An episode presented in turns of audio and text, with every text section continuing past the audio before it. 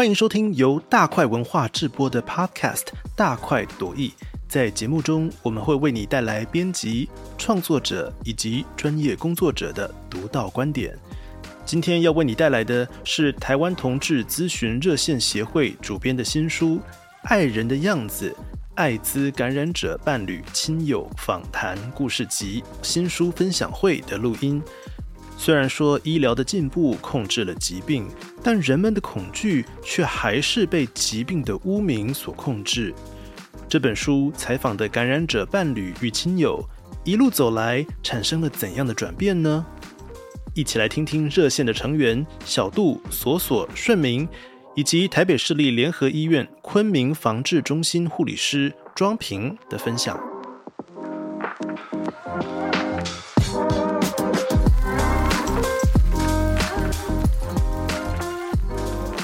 大家好哈，我是那个台湾同志咨询热线协会的工作人员，我叫小杜。那呃，我是感染者伴侣亲友访谈计划这个负责人这样子。那今天的话呢，我们有邀请到三位就是呃伙伴来呃担任语谈人哈。那首先最我的最左边，大家最右边这位是索索哈。那索索是呃也是热线艾滋小组的义工，也是我们的理事哈。然后现在也是 他也是参与了这个法案计划，从头跟到尾的这样子对。然后另外的话，中间是庄平主任对。然后庄平的话是那个呃艾滋病护理学会的常务理事，然后也是那个呃昆明防治中心的护理师哈。然后跟热线有非常多呃长期的合作这样子。好，那这位是睡眠。顺明吗？好好，顺明，好好。那顺明，那那顺明的话呢，他也是就是热线艾滋小组的义工哈，然后也有参与这个呃计划。就然后里面也有也有专写故事哈，那所以今天等下会请几位来呃分享跟这个书有关的主题哈。那先跟大家介绍一下哈，这本书叫《爱人的样子》嘛。那我相信大家今天有报名参加活动，应该都已经知道这本书哈。那它呃的副标是《艾滋感染者伴侣亲友访谈故事集》嘛。那它是呃我们呃热线艾滋小组，然后加上就是有江云生，然后黄义全几位艾滋运动者吼，那大家一起组成一个团队。然后来针对艾滋感染者身边的伴侣亲友做的一个访谈的，呃，然后集结把它撰写成故事之后，然后集结成书吼。那呃这本书的话，总共收录了十六个呃艾滋感染者身边的伴侣亲友的故事吼。那包括有。呃，好，大概有一半都是伴侣，一半以上都是伴侣，吼，或是前伴侣这样子，哦，然后有一些是那个感染者的亲人，包括说妈妈、弟弟、妹妹，然后另外也有就是感染者的好朋友、闺蜜这样子，然后也包括说有呃感染者服务感染者的社工，那另外呢，我们也有，因为大部分的故事都是呃以男同志感染者身边亲友为主啊，因为我们是同志团体嘛，所以我们呃目。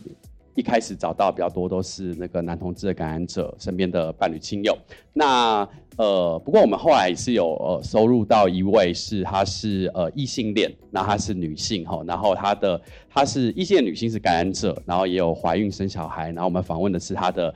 呃先生好，那也收录在里面，这样总共有十六个故事，对，所以其实那个他们的身份别也还蛮多元的哈，然后呃花了就是。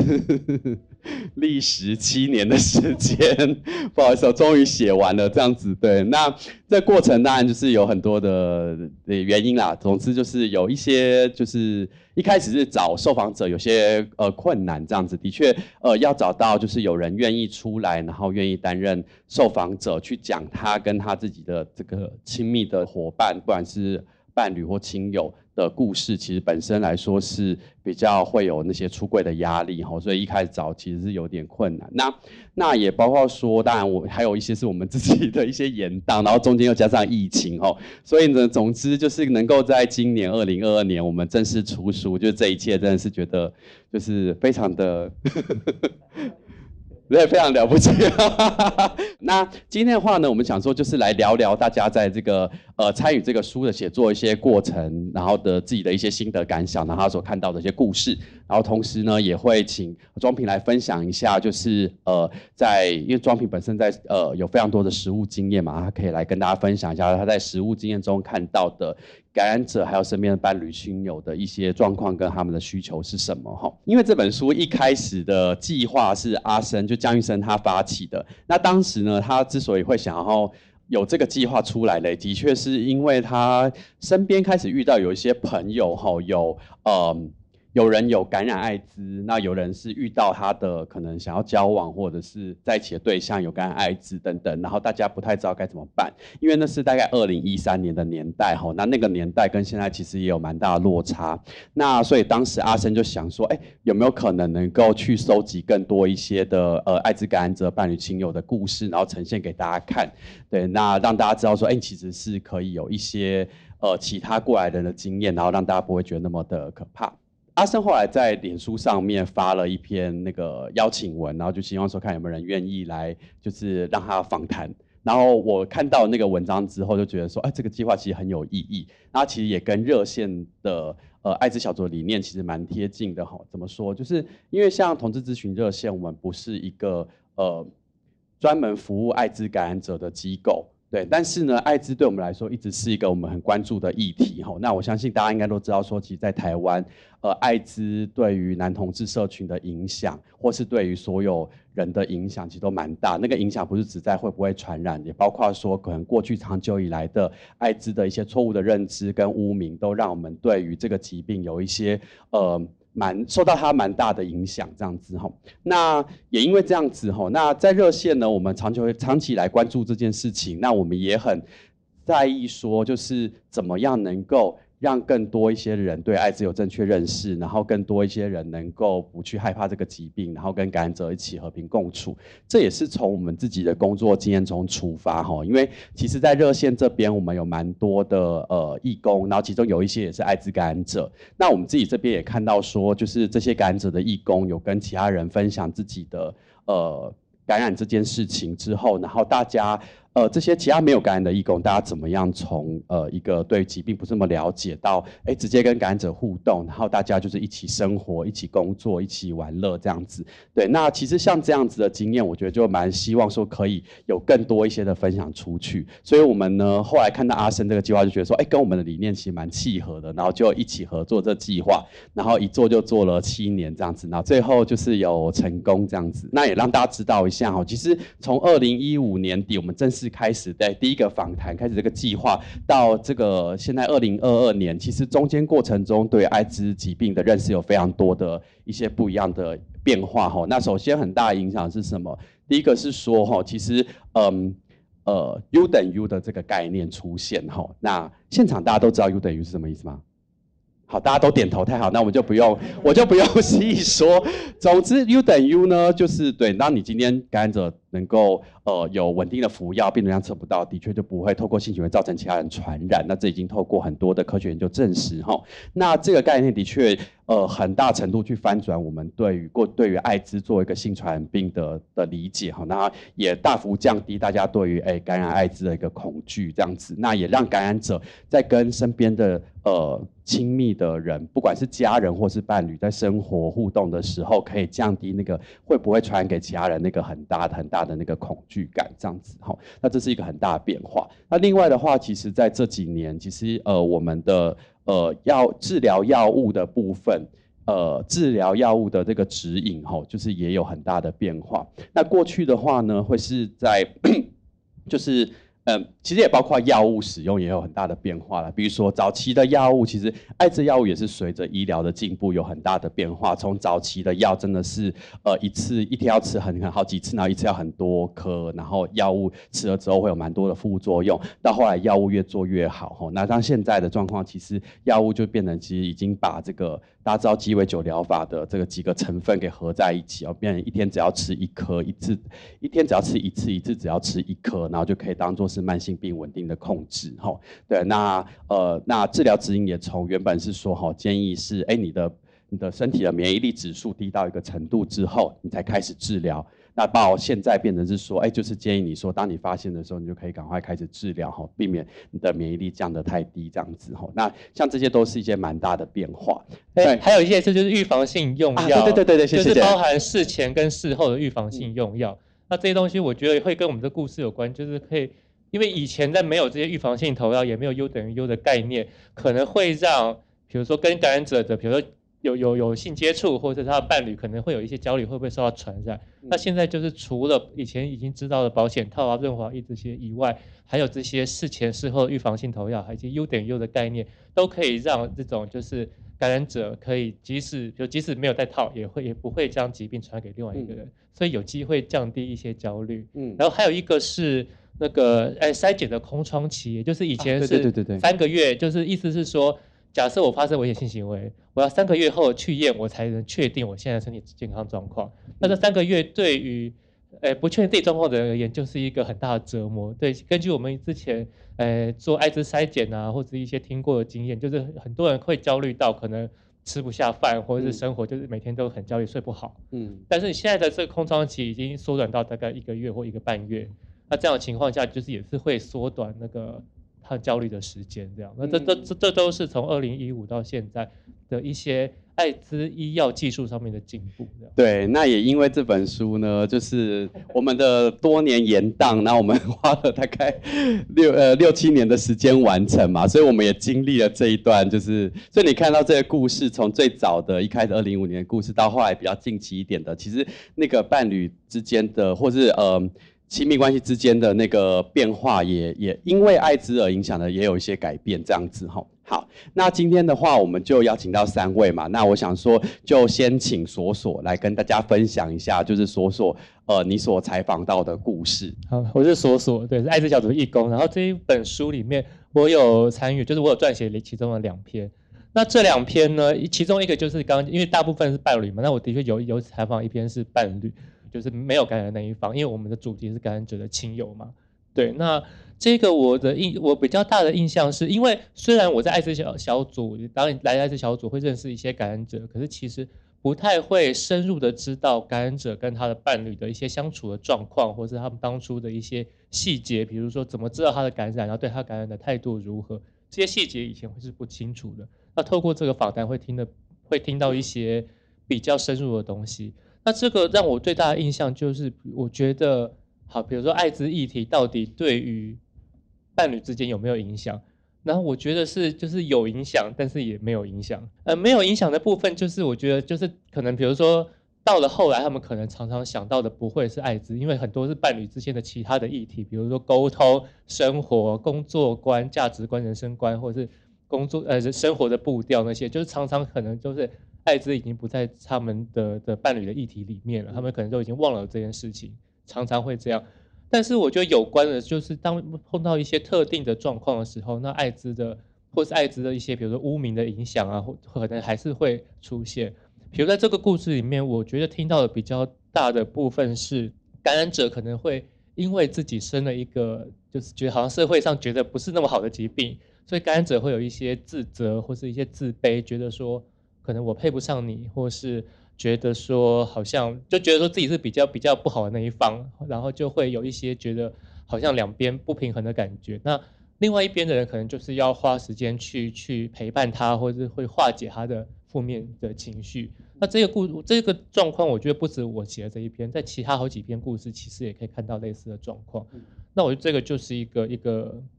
嗯。艾可能艾滋污名对于不但影响了感染者，但也也也这对他感染者影响也外溢到旁边的亲友的一个很好的例子。对，但是我觉得这个故事对我的帮助，或者是应该说，我我觉得会让我对于感染者跟伴侣相处的样子，我觉得会会是一个很大的了解跟认识。对，那包含我觉得对我自己也是有影响，就是比如说我后来曾经有约会的对象，也也是有有跟我出轨是感染者，在约会的过程中。那我觉得这个东西，如果我没有参与过这个计划，我觉得一开始听到一定还是会多少会有一点，比如说震惊，然后会想说，啊，这样子我可以吗？我能接受吗？那我应不应该接？我可能会有会有很多内内心的那种小剧场在那边转。可我觉得因为参与了这个计划，看到了包括我的故事或者其他人的故事，看到那些呃感染者跟感染者的伴侣的相处的的故事经历之后，我就前面那个那小剧场的那个。过程会很快就转过去，就是很快就跳到说，哦，觉得好像其实也没什么，好像也没有不行，试试看。所以后来就是，当然后来没有跟没有跟那个在一起，可是不是因为艾滋的因素。但我觉得这个东西就是会让我之后对于对于感染者跟他们感染者交往这件事情，可能我觉得我觉得就会变成可以保持一个比较开放的心情这样。嗯，好，对然后第、第二个吧，对，第二个故事呢，它是一个一个是一个那个弟弟的故，就是感染者的弟弟，然后再讲他哥哥哥的故事。嗯那这些故事就是大家可以如果有去看的话，就会发现故事本身很精彩的，故事本身精彩，然后讲的人的的也会把故事讲得非常精彩，这样。所以我你觉得要不要卖？要不要要不要说个，比如说让你印象一个很深刻的，就是有趣的点之类的，卖一下。就是这个哥哥，因为哥哥本身就是有一点，我不知道怎么讲，天兵吗还是什么，就就是有有一点笑笑的这样，这里面会有很，我还有事隔很多年，但我记得好像是不是有一个他他会说什么我是我是白公主还是什么，就是小时候在在在床上跳还是什么的，或是有时候好像是。因为他们中间还有还有另外一个哥哥，所以他跟他出柜的的过程也很很，就是比如说，好像另外一个亲人就就问那个说，嗯，因为他可能觉得说你是同志，就说你小心哦，不要得病哦。然后他就问得什么病，然后他就说小心不要得艾滋病哦。嗯，你怎么知道我艾滋病？然后然后就就就泄露出去，他就是一个可能很守不住秘密的人。里面有很多类似的过程，就你问我答这样子。对对。但是我觉得这个故事是在好笑的的之诶以外，我觉得一个让我看到比较比较，因为这一个是里面的一个弟弟嘛，那我们有另外一个故事是妹妹，甘蔗妹妹，嗯这两个故事让我觉得有一些共同点，就是好像就是那两个弟弟妹妹，就是他们有一些矛盾的心情，就是一方面关心哥哥，也会觉得对于甘蔗这件事情会有一些担心，或者是不知道他过得怎么样。可是，一方面他们从小就会感觉到爸妈好像对于哥哥可能是的偏爱是很明显的，比起他，比起对于自己而言，所以我觉得他们会有那个矛盾的心情。那种重男轻女的感觉。对重男轻女，或者像这篇两个都是男的啦，但是、嗯但是就是还是会有那种好像嗯。对于不同呃手足的偏爱，嗯。所以那他们这种矛盾，我觉得就是就觉得说，好像父母是不是都比较关心他，然后比较关心我，会有种不平衡，可是可能又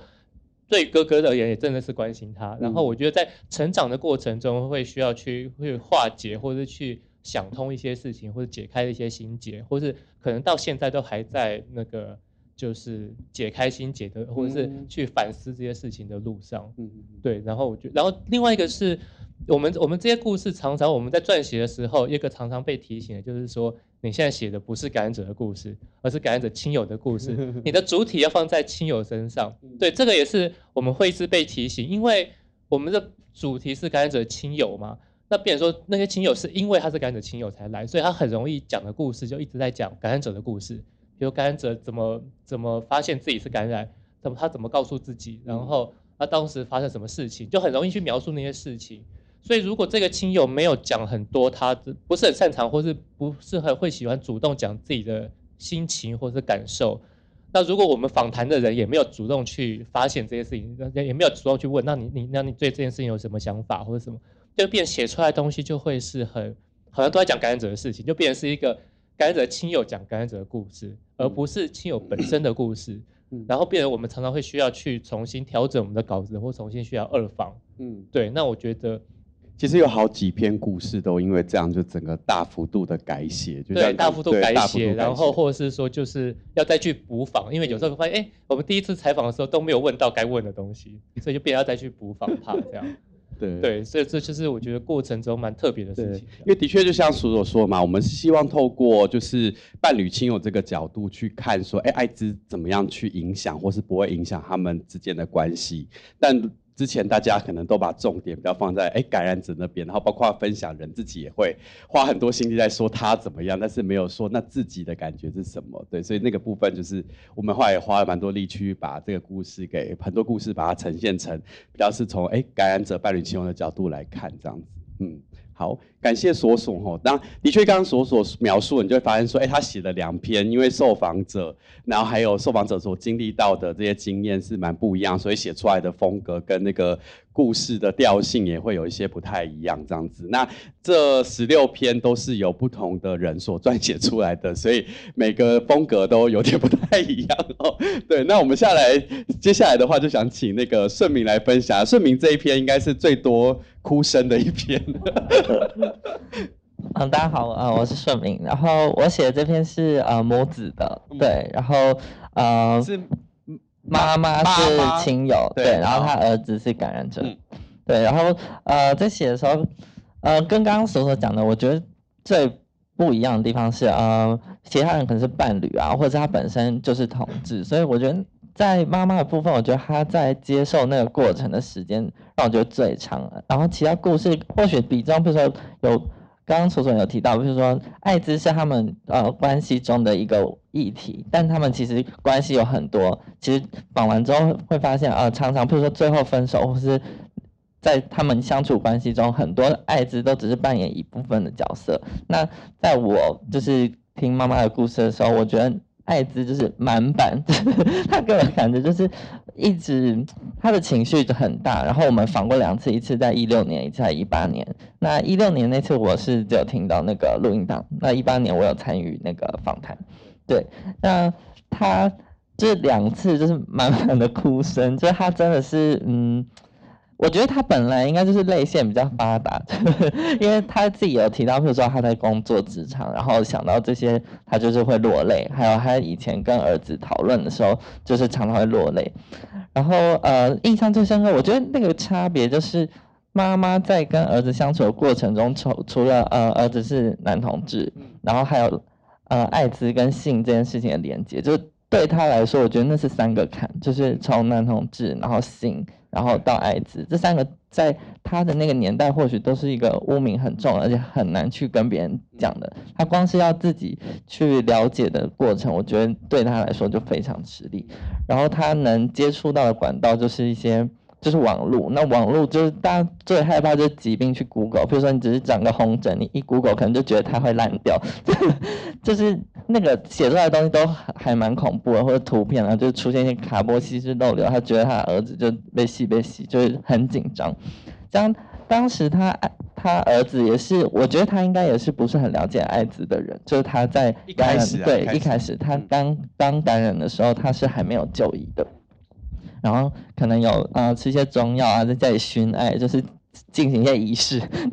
然后妈妈那时候反而的了解的程度是比他超前。妈妈在发现他那个检验单之后，就去上网查了很多资料，然后想尽办法去了解。那中间有很多苦痛苦，她那时候还要呃还要上班，然后回家还要照顾婆婆，然后家家人有。呃，她的姐姐又丧夫，就是她有很多人要照顾。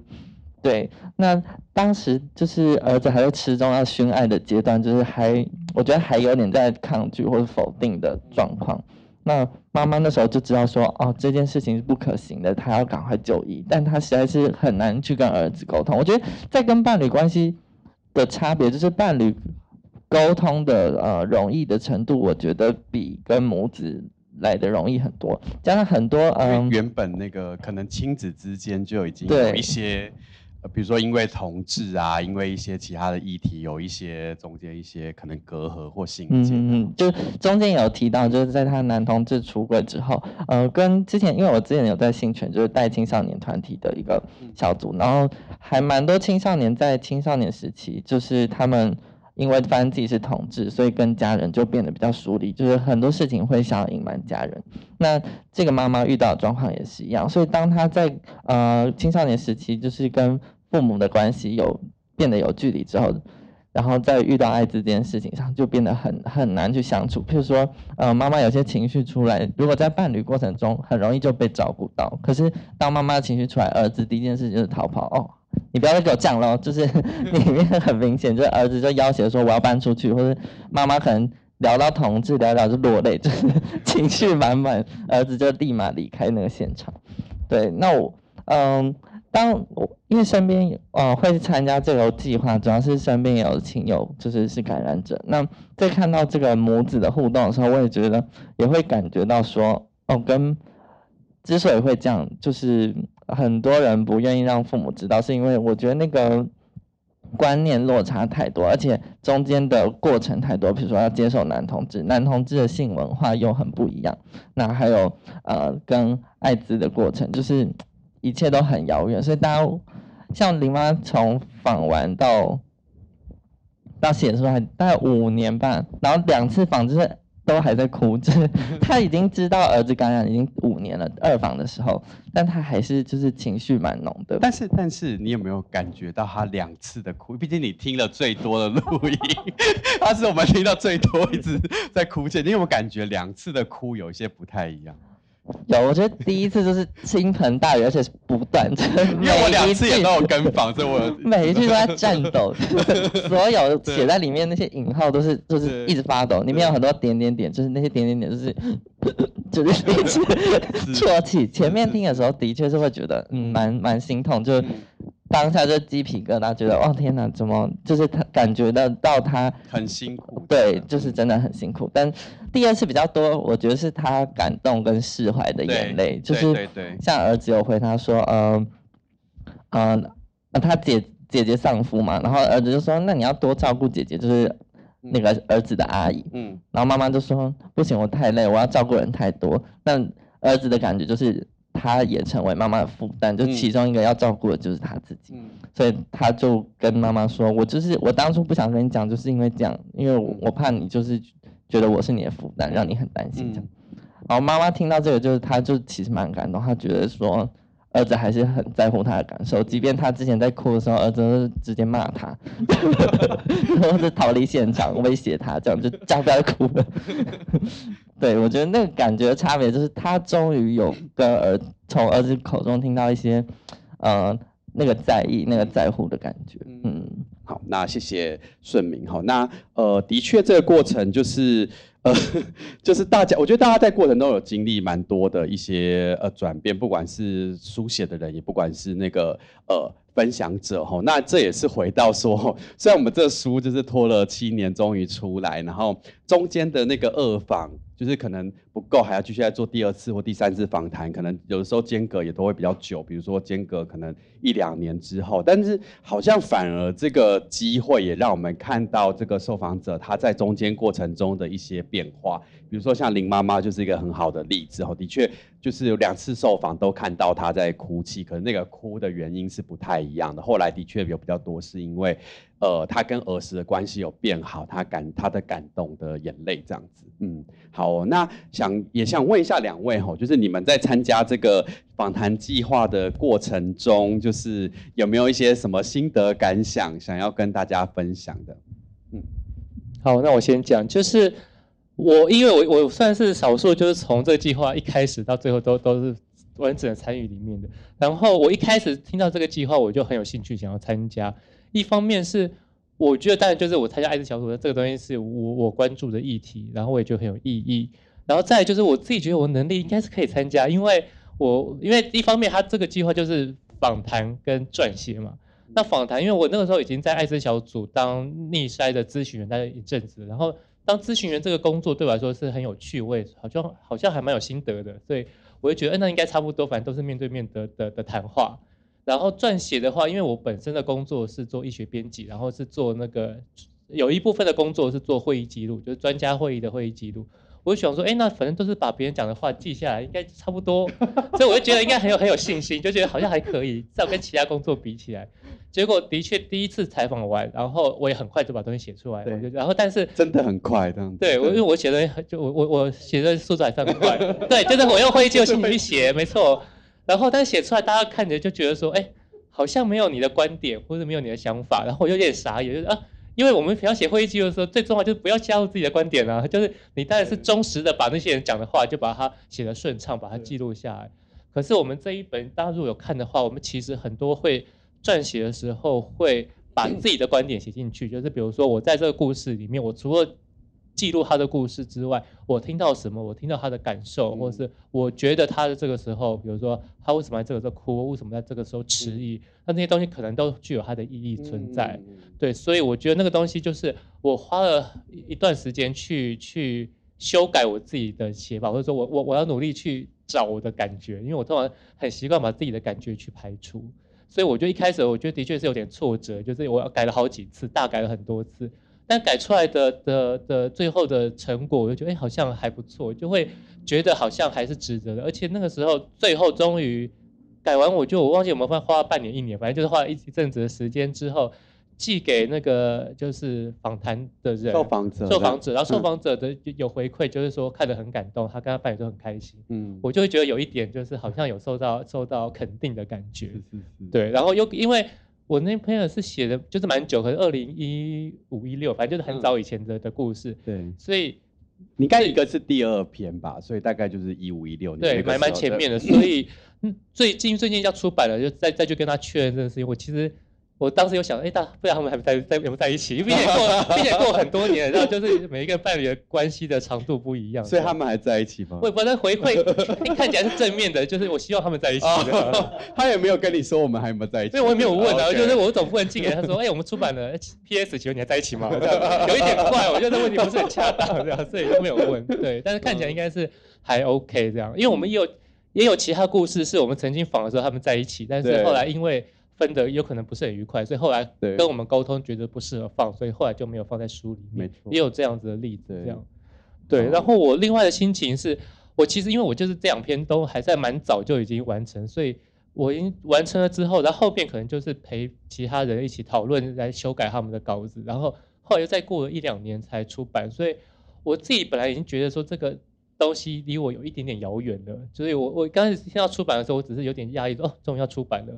然后好像 我觉得大家都很压抑，对，有点压抑，哎，终终于以以为会会没有下落，但终于有下落了这样。但我觉得直到昨天，昨天因为是第一场新书发表会，我去我去当我在台下听，然后听到就是克菲阿森他们在讲，然后我刚好旁边有书，我就把它拿出来翻，我就觉得哎，好像看了我 还蛮感动的，就是好像。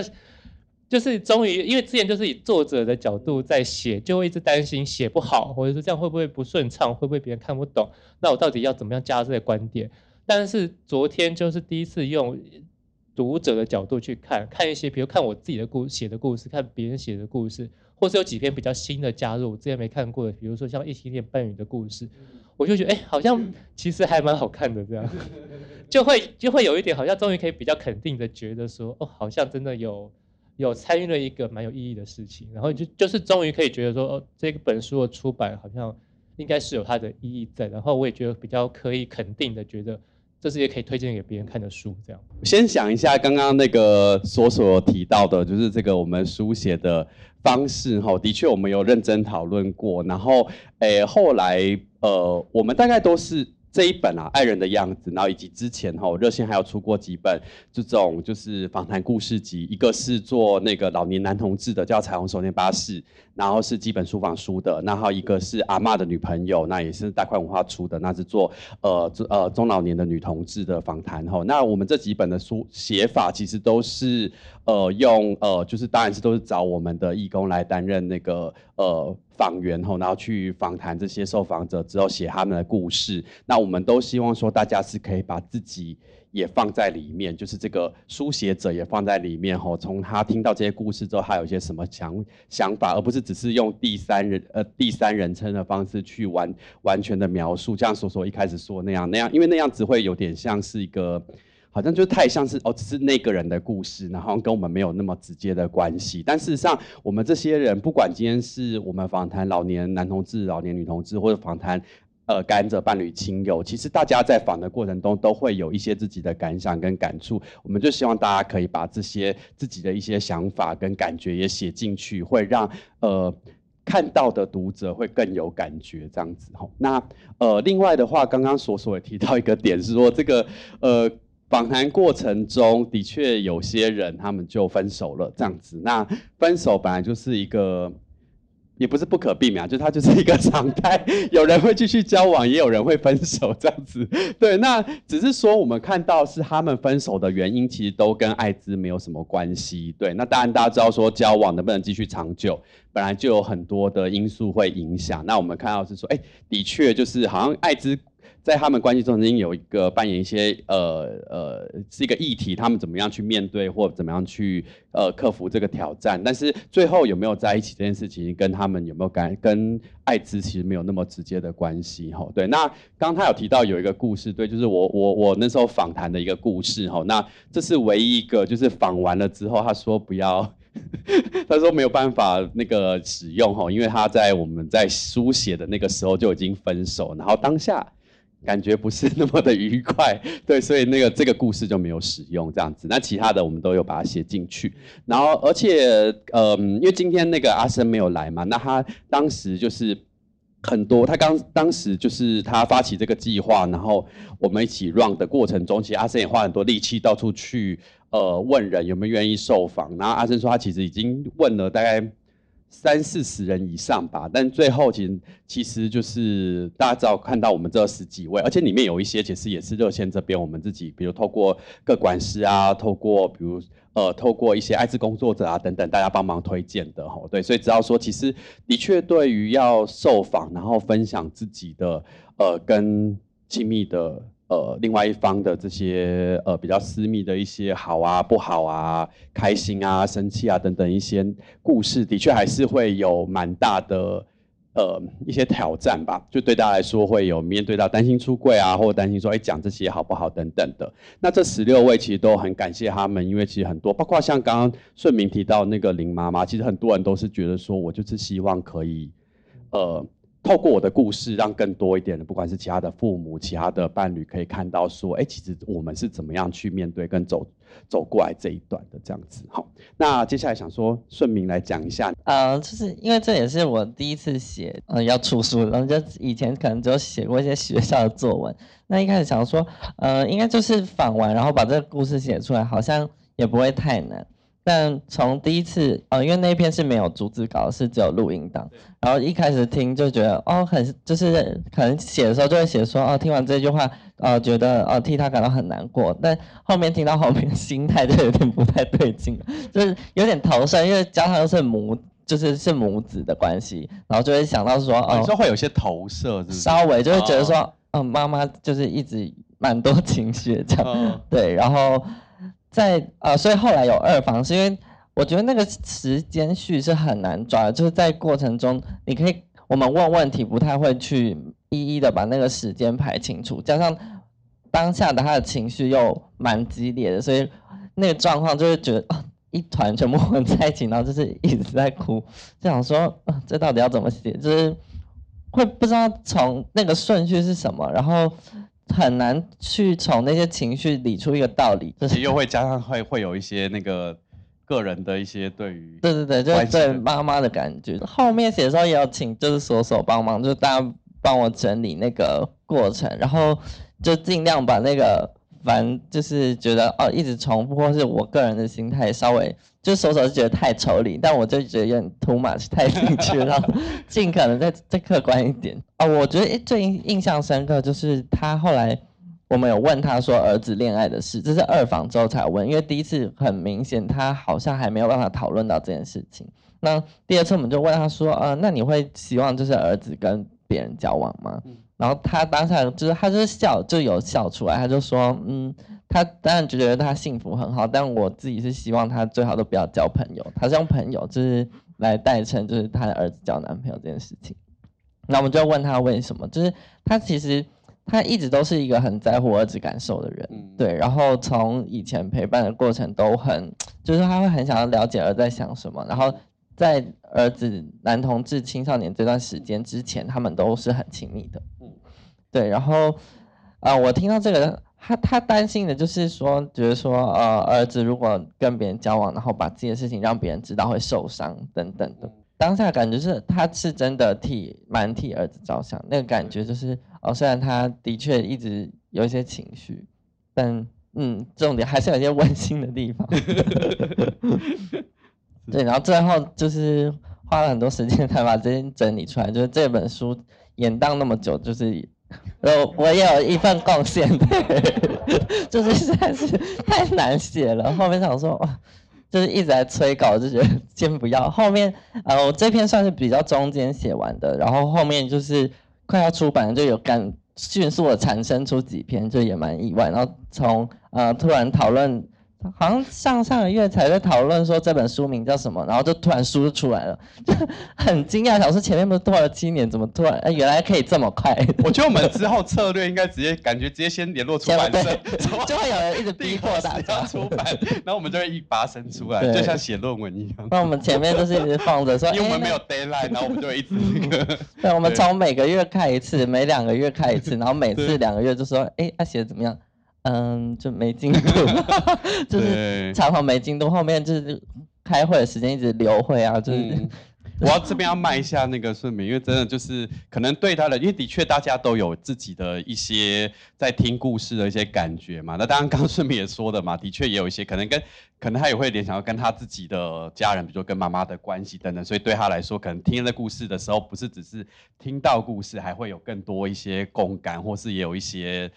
更多一些想法这样子，所以的确那个写下去这件事好像变得有点困难，所以那时候还有拜托索索啊，跟另外一位伙伴阿乐，就我们还用那个补习班的模式，他也陪他旁边坐在旁边，人家作文补习班一起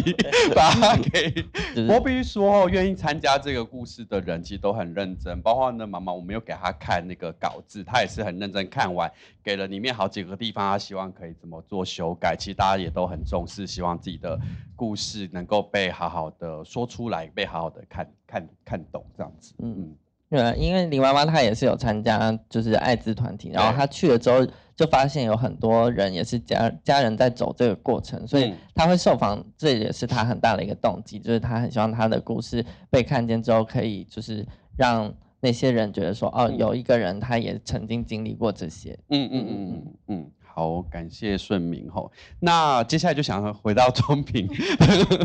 对，就想请庄平来跟大家分享一下。那因为庄平在艾滋领域工作非常多年嘛，就是我们大家的前辈，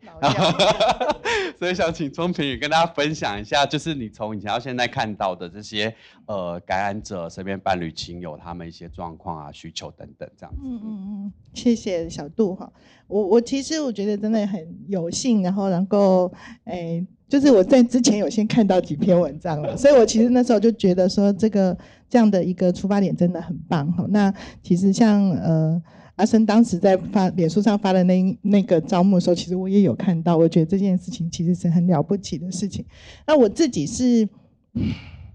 我自己是八十三年底，一九九四年底开始进到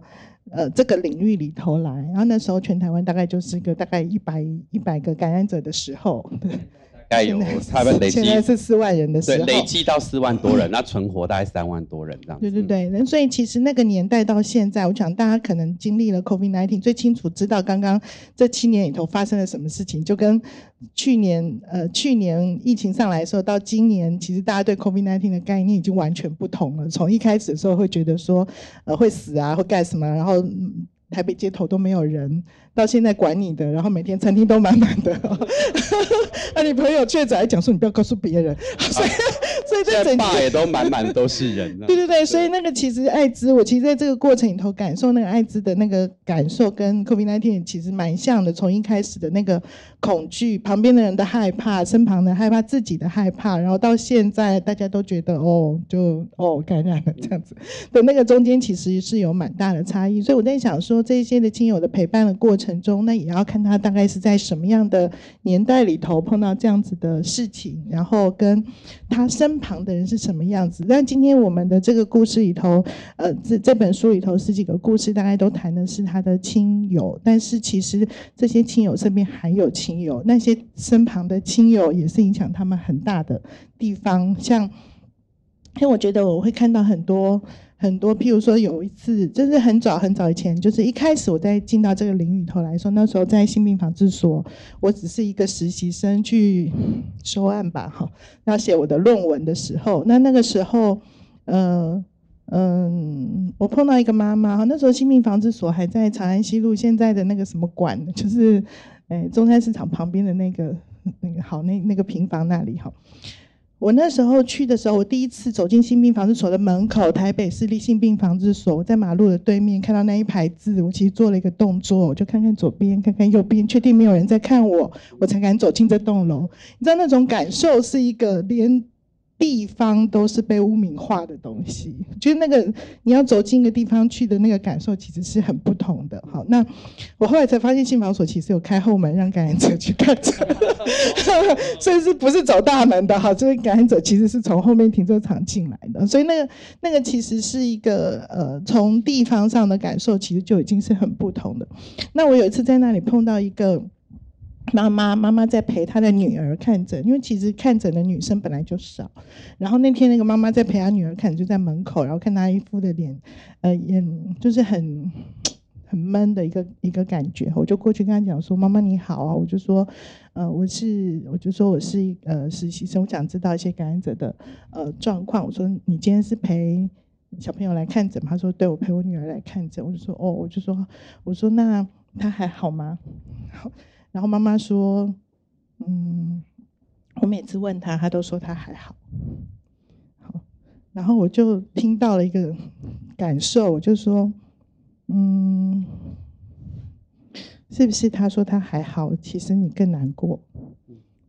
对。然后妈妈就哭了。好，然后妈妈就哭了，然后就说：对啊，因为他都不告诉我他怎么样。”就是那个感受，其实是那个真的很亲的亲人说心里头的一些感受。然后我就说：“那你，你你女儿生病了，你你还好吗？”这样，然后妈妈就说：“我其实会觉得，嗯，呃，我会告诉他的弟弟，就是告诉他的女儿的弟弟，哈，说我会告诉弟弟说，嗯，呃，我每次看到他们在家里吵架的时候，我就会跟弟弟说说，嗯，你不要跟姐姐吵架，姐姐生病。”然后我就愣了一下，我说：“妈妈，我说妈妈，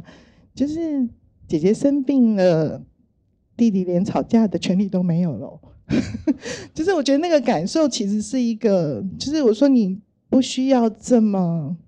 把这件事情变成你的生活的全部。我觉得这件事情其实，在很多的家属的心里头，就会变成刚刚讲说，可能一碰到就哭，他可能会变成生活的全部。我觉得这个这个那个沉重其实是。”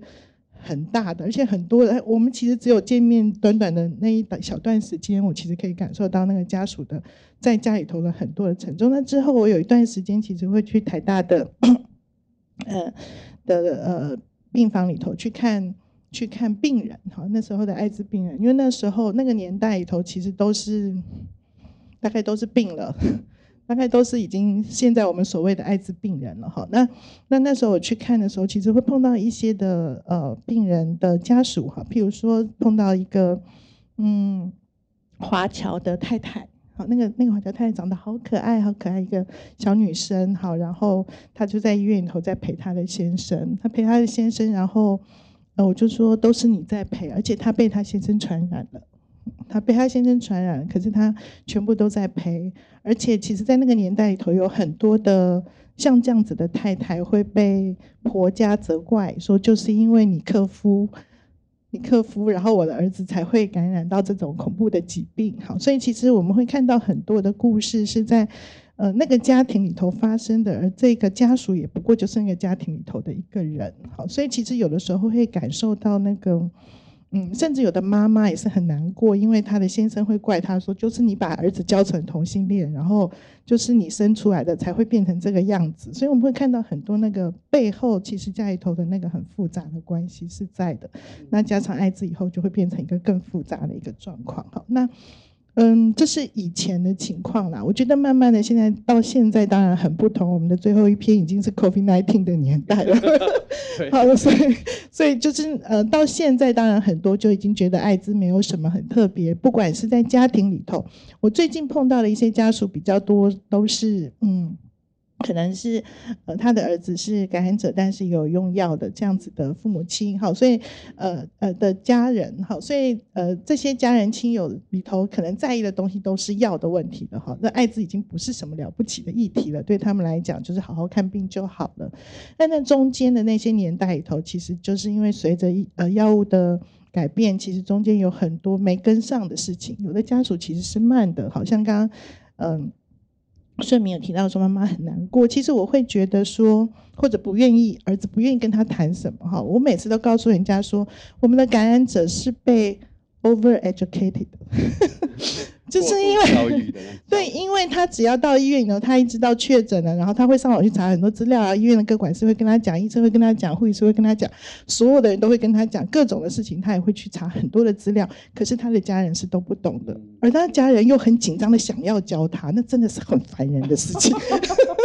做一个不懂的要教 一个，一些不懂的人要教一个很懂的人，那真的是很很烦人的事情。所以我可以理解。问一下是教些什么东西吗？他就是说你要注意什么啊？你要怎么要你要什么东西？怎么样提升免疫力之类的？对，你就讲，你不要讲了，我都知道了。然后这些，所以对于那个家人来讲，其实也蛮受伤的。他会觉得说，我其实已经很努力的上去帮你找这么多东西，可是你都不领情。哈，可是你回到了感染者身上的时候，就会觉得这些事情其实我都比你清楚。所以我觉得那个中间有一些的冲突是发生在这样子的关系里头。哈。我其实还碰到另外一件事情，我觉得也是跟大家可以谈一下的，是我以前有一个同事，他也是一个感染者，他有一次跟我一起出去开会的时候，嗯，那一天我看他心情很不好。然后我就问他怎么了，就是我们马上要进会场，我今天那天会场好像小杜也在，好不管了反正就一件，我们要进去开一个会哈，我们进去开会场的时候，我就看他心情很不好，我就问他说你还好吗？然后他就整个人变得变得，他是一个男同志哈，然后他就整个人忽然间就就不太讲话，然后就说他说其实他他心情很很复杂。因为他是一个男同志，他是一个医医疗人员，好，然后呢，他自己是感染者，所以他很怕他的男朋友变成感染者，他很怕他的男朋友变成感染者，可是他的男朋友很希望变成感染者，就是很希望变成跟他一样的人，才可以体会他的他的难过，体会他，所以，但是因为这个我的同事很小心的保护她的男朋友，所以就。不让她有感染的机会，所以她男朋友就到外头去找感染机会。所以她到外头去到处找人，去希望能够感染。对。你说发出邀约说，其实有人愿意感染我的吗？不是，他就到处去约，到处去跟人家发生关系，然后他就希望自己能够感染艾滋。那他我的同事之所以这么。感觉是一个约炮的说辞，也许，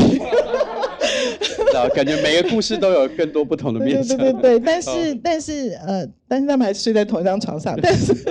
但是那一天，他就我们开会的前一天晚上，他就帮他做了快筛，这样子，然后他就阳性。哦，所以他那个他的那个难过，其实是他。不知道怎么去说这整件事情。那当然，我觉得我我们今天谈的是那个亲友，可是我觉得那个呃，他也算是一个感染者亲友了吧？对，但是那个是一个传给人家以后自己的那呃，他没有传给对方，可是对方却因他而感染。我觉得这件事情他的解释会是这个样子，对他解释会是这样子。那他们当然后来也分手，因为他说他天天到外头去玩，的确也变成另外一个人。所以，所以我其实。所以我其实觉得说有很多这个疾病，因为我们大家对它的恐惧，然后对它的一些的误解，它其实就是一个 身上有病毒的一个病，可是我们却给了它好多好多的的意义在上头，哈，可能跟同志有关，跟性有关，跟毒品有关，很多这样的事情会让会让呃。身旁的这一些人，其实一样被传染到这一些的污名吧。我觉得这些事情其实对他们来讲也是很辛苦。而我刚刚在翻的时候也看到一个全家会一起要隐瞒一些的，全家会要一起去隐瞒一个故事。我也碰过这样子的一个个案，也是他从南部到北部来，然后就病倒了，住在 医院里头。然后住在医院里头以后，他在台北有他的呃。嗯，二姐还有三姐，好像是这样子。好，然后大姐跟爸妈住在南部。然后那一天，呃，二姐在台北的，呃，姐姐们都知道，姐姐们都知道她是感染者的这件事情。然后那一天就，呃，忽然间，她就病人本身就接到了大姐的电话，就说糟了，爸妈不见了，他们可能去台北，因为他知道他住院，他们可能去医院看你了，就说怎么办这样。嗯。然后这个感染者当然也就很担心，说怎么办？他说大姐刚打电话来说爸妈不见，他就打给二姐嘛。二姐打给二姐说爸妈不见，大姐说她可能来看我了，怎么办？然后二姐就赶快请了假，然后到台大医院的大门口去堵爸妈。嗯，台大医院这么大，他就在大门口堵爸妈，还真给他堵到了。你知道为什么？因为他很怕他爸妈会到服务台去问说他住在哪里，什么病啊？对，然后他们不想让爸妈担心。我觉得那个是。呃，家人里头还会有他们要顾虑的人，我觉得那个部分其实也是我们会看到整件事情。所以，他呃，姐姐看到就说啊，爸妈你们来看他，那弟弟没事啦，他只是肺炎呐，然后就然后就带他去看他，就带带着爸妈去看他，然后就把他们应付掉走，然后全家松了一口气。我觉得那种感觉，你知道，我那时候在论文里头就是写说，你知道中国人的孝道里头有个东西叫做使亲无忧。对，要亲人不要忧，然后但是呢，死亲无忧，结果就是全家上下合伙来一起骗爸妈。对我觉得，我觉得很多很多的那个呃概念，其实碰到了这一些的议题的时候，就会变得很很很复杂。你要怎么去说他的对错，或者他怎样才是好的？哈，所以我觉得，我觉得在身旁的亲人碰到这些问题的时候，其实。呃，自己也过得很辛苦，然后他们要去面对很多能不能说为什么你的儿子住院，好，然后你的小孩子最近怎么样？哈，有的时候连话都会回答不出来。我觉得有一些的，嗯，关系在这里头。哈，那呃，但是现在我真的觉得大部分的家人比较。觉得艾滋是 OK 的，我觉得他都教育够了，还不错，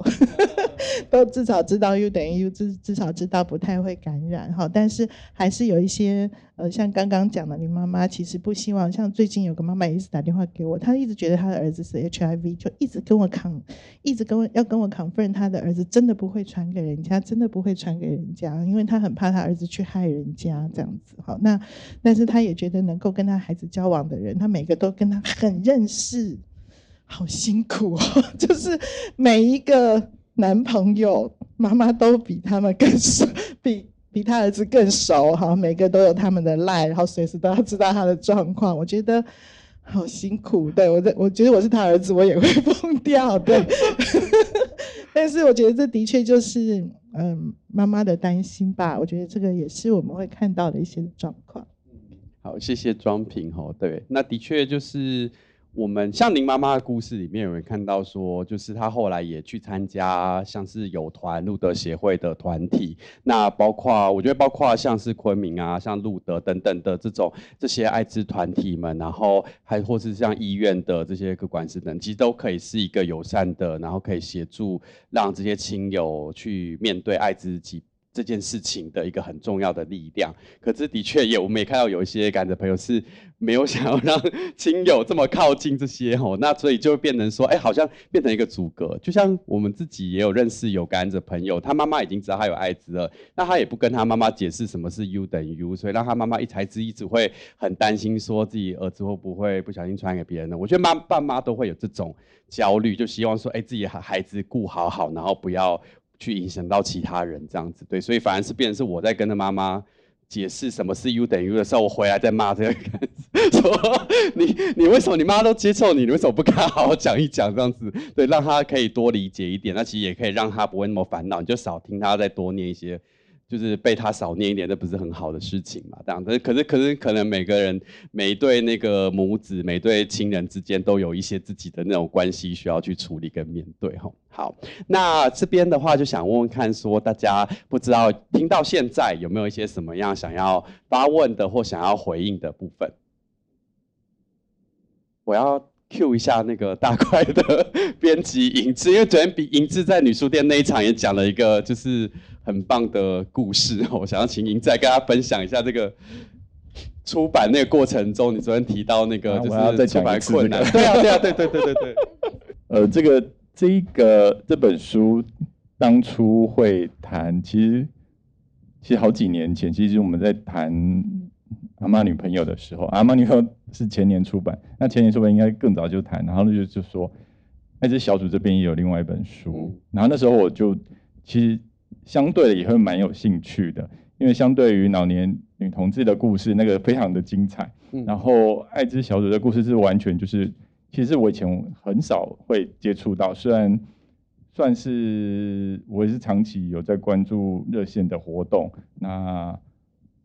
但我每年会听到艾滋小组做的事，大概就是热线晚会的时候，他们出来报告，然后就报告说啊，我们今天做了多少场这种 这种类似这种，是那就难得很有难得有机会可以接触到。那那时候就说，哎，不错啊，那我们可以就是女同志那本做完之后，可以接下来合作。那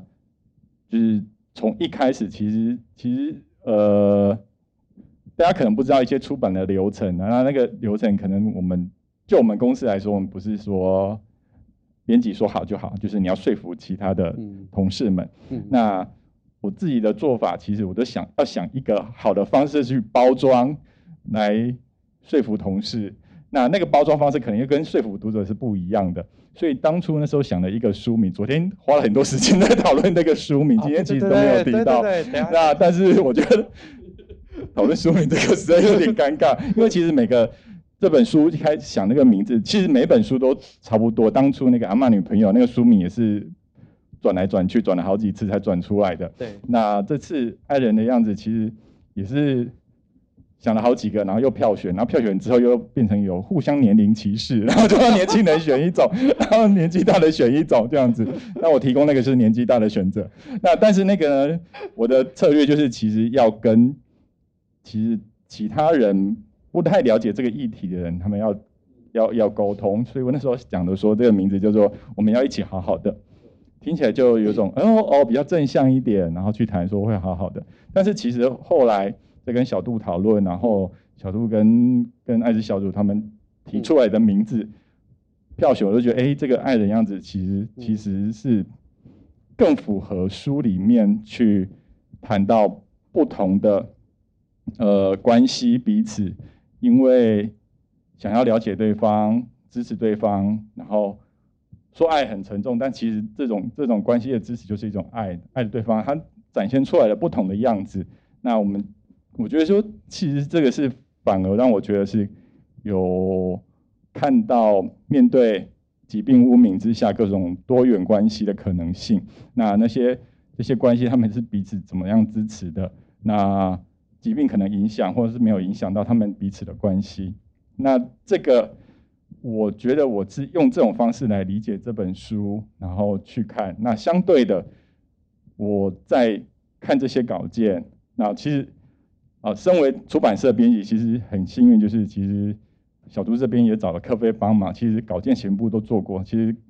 跟在后面客飞后面做稿件，其实就是相对简单。他把标题什么都整过了，所有语气什么都整过了。那我做的其实其实只是把它让它更符合一些可能商业出版上面的一些框架，这些调整细微的调整而已。那。其实就非常感谢克飞，那所有的编辑问题，其实我都跟克飞讨论，做快速解决，快速解决很多事情都是非常快速的解决掉。相对的来说，有一个让我小小的有点有点心酸的，就是呃，有一些在作业过程中就有一些有些合作伙伴交予委托，好，比如说要发包做什么做什么做什么做什么，那有一位长期在合作的伙伴。他收到我的信，然后过了两三天之后，他说：“我想了很久，然后我觉得这议题很重要，但是他一直对艾滋这个议题非常的紧张，非常的恐惧，所以他没有办法做。”嗯，那我就觉得说，可见这个污名其实包括说我们要做一个其实去污名的书了，嗯，它其实都还是无法控制的。对他会有产生排斥感。那虽然说我们的的目的是想要去污名的，但他其实会有那种情绪上的的的的恐惧。那我觉得这真的就是昨天有提到说，这种污名其实不是只有对感染者，它是影响到非感染者，影响到整体社会的。所以才希望说这本书它其实有更有意义。那希望。它让更多人可以看到这本书。那那种那种，虽然说之前 我跟小杜说，哦，那我们的他给可能目前的感染者是 三万人，可能就都是三万人而已。但其实不是的，他有更多非感染者，或是更多议题不相关的人，但他其实，在精神上、情绪上，然后认识上，其实常常就是被疾病的污名所绑架、所控制。那更何况说，一旦这种议题浮上台面，就很多恶意的人啊，或是你说现在选举期间，就会有很多幸而没有遇到这种事情，但是很容易就是会变成一些。呃，恶意操作的语言，那些来来做，那其实我觉得说，透过这本书可以让这种恐惧稍微稍减缓、消减，然后让大家知道说现在医学的进展，那不要再让疾病变成各种的仇恨、恶意或者是恐惧所绑架。我觉得这个是比较重要，然后也希望透过大家让这本书推荐给身边的任何的朋友。他们这本书不管是不是呃跟这疾病相关，那但是我们其实都是跟这个污名相关的，那大家都可以看到里面的感人的故事。好，谢谢。好，谢谢银志。对，刚刚提银志也提到说，就是那个跟一些伙伴合作的时候，反而好像还发现说，哎，的确有些人真的好像还是因为这个污污名的之大，或是呃对于艾滋的恐惧之大，可能反而会好像在合作上面会有些恐恐惧或迟疑。这个部分，我记得我们在讨论，就包括跟就是大块这边合作的时候，我们在安排就是讲座的时候，也有遇到一些困难，因为像阿妈女朋友。很好谈，而且很多，对，就然后就是主流的书店也愿意办讲座，然后但是这一本就是真的就是有点辛苦哈，然后可能因为牵涉到男同志，牵涉到艾滋，就是会有一些书店可能会担心说办了是不是又被抗议等等的，对，就是你知道有一些民众还是听到这些就会。整个人亢奋这样子，就是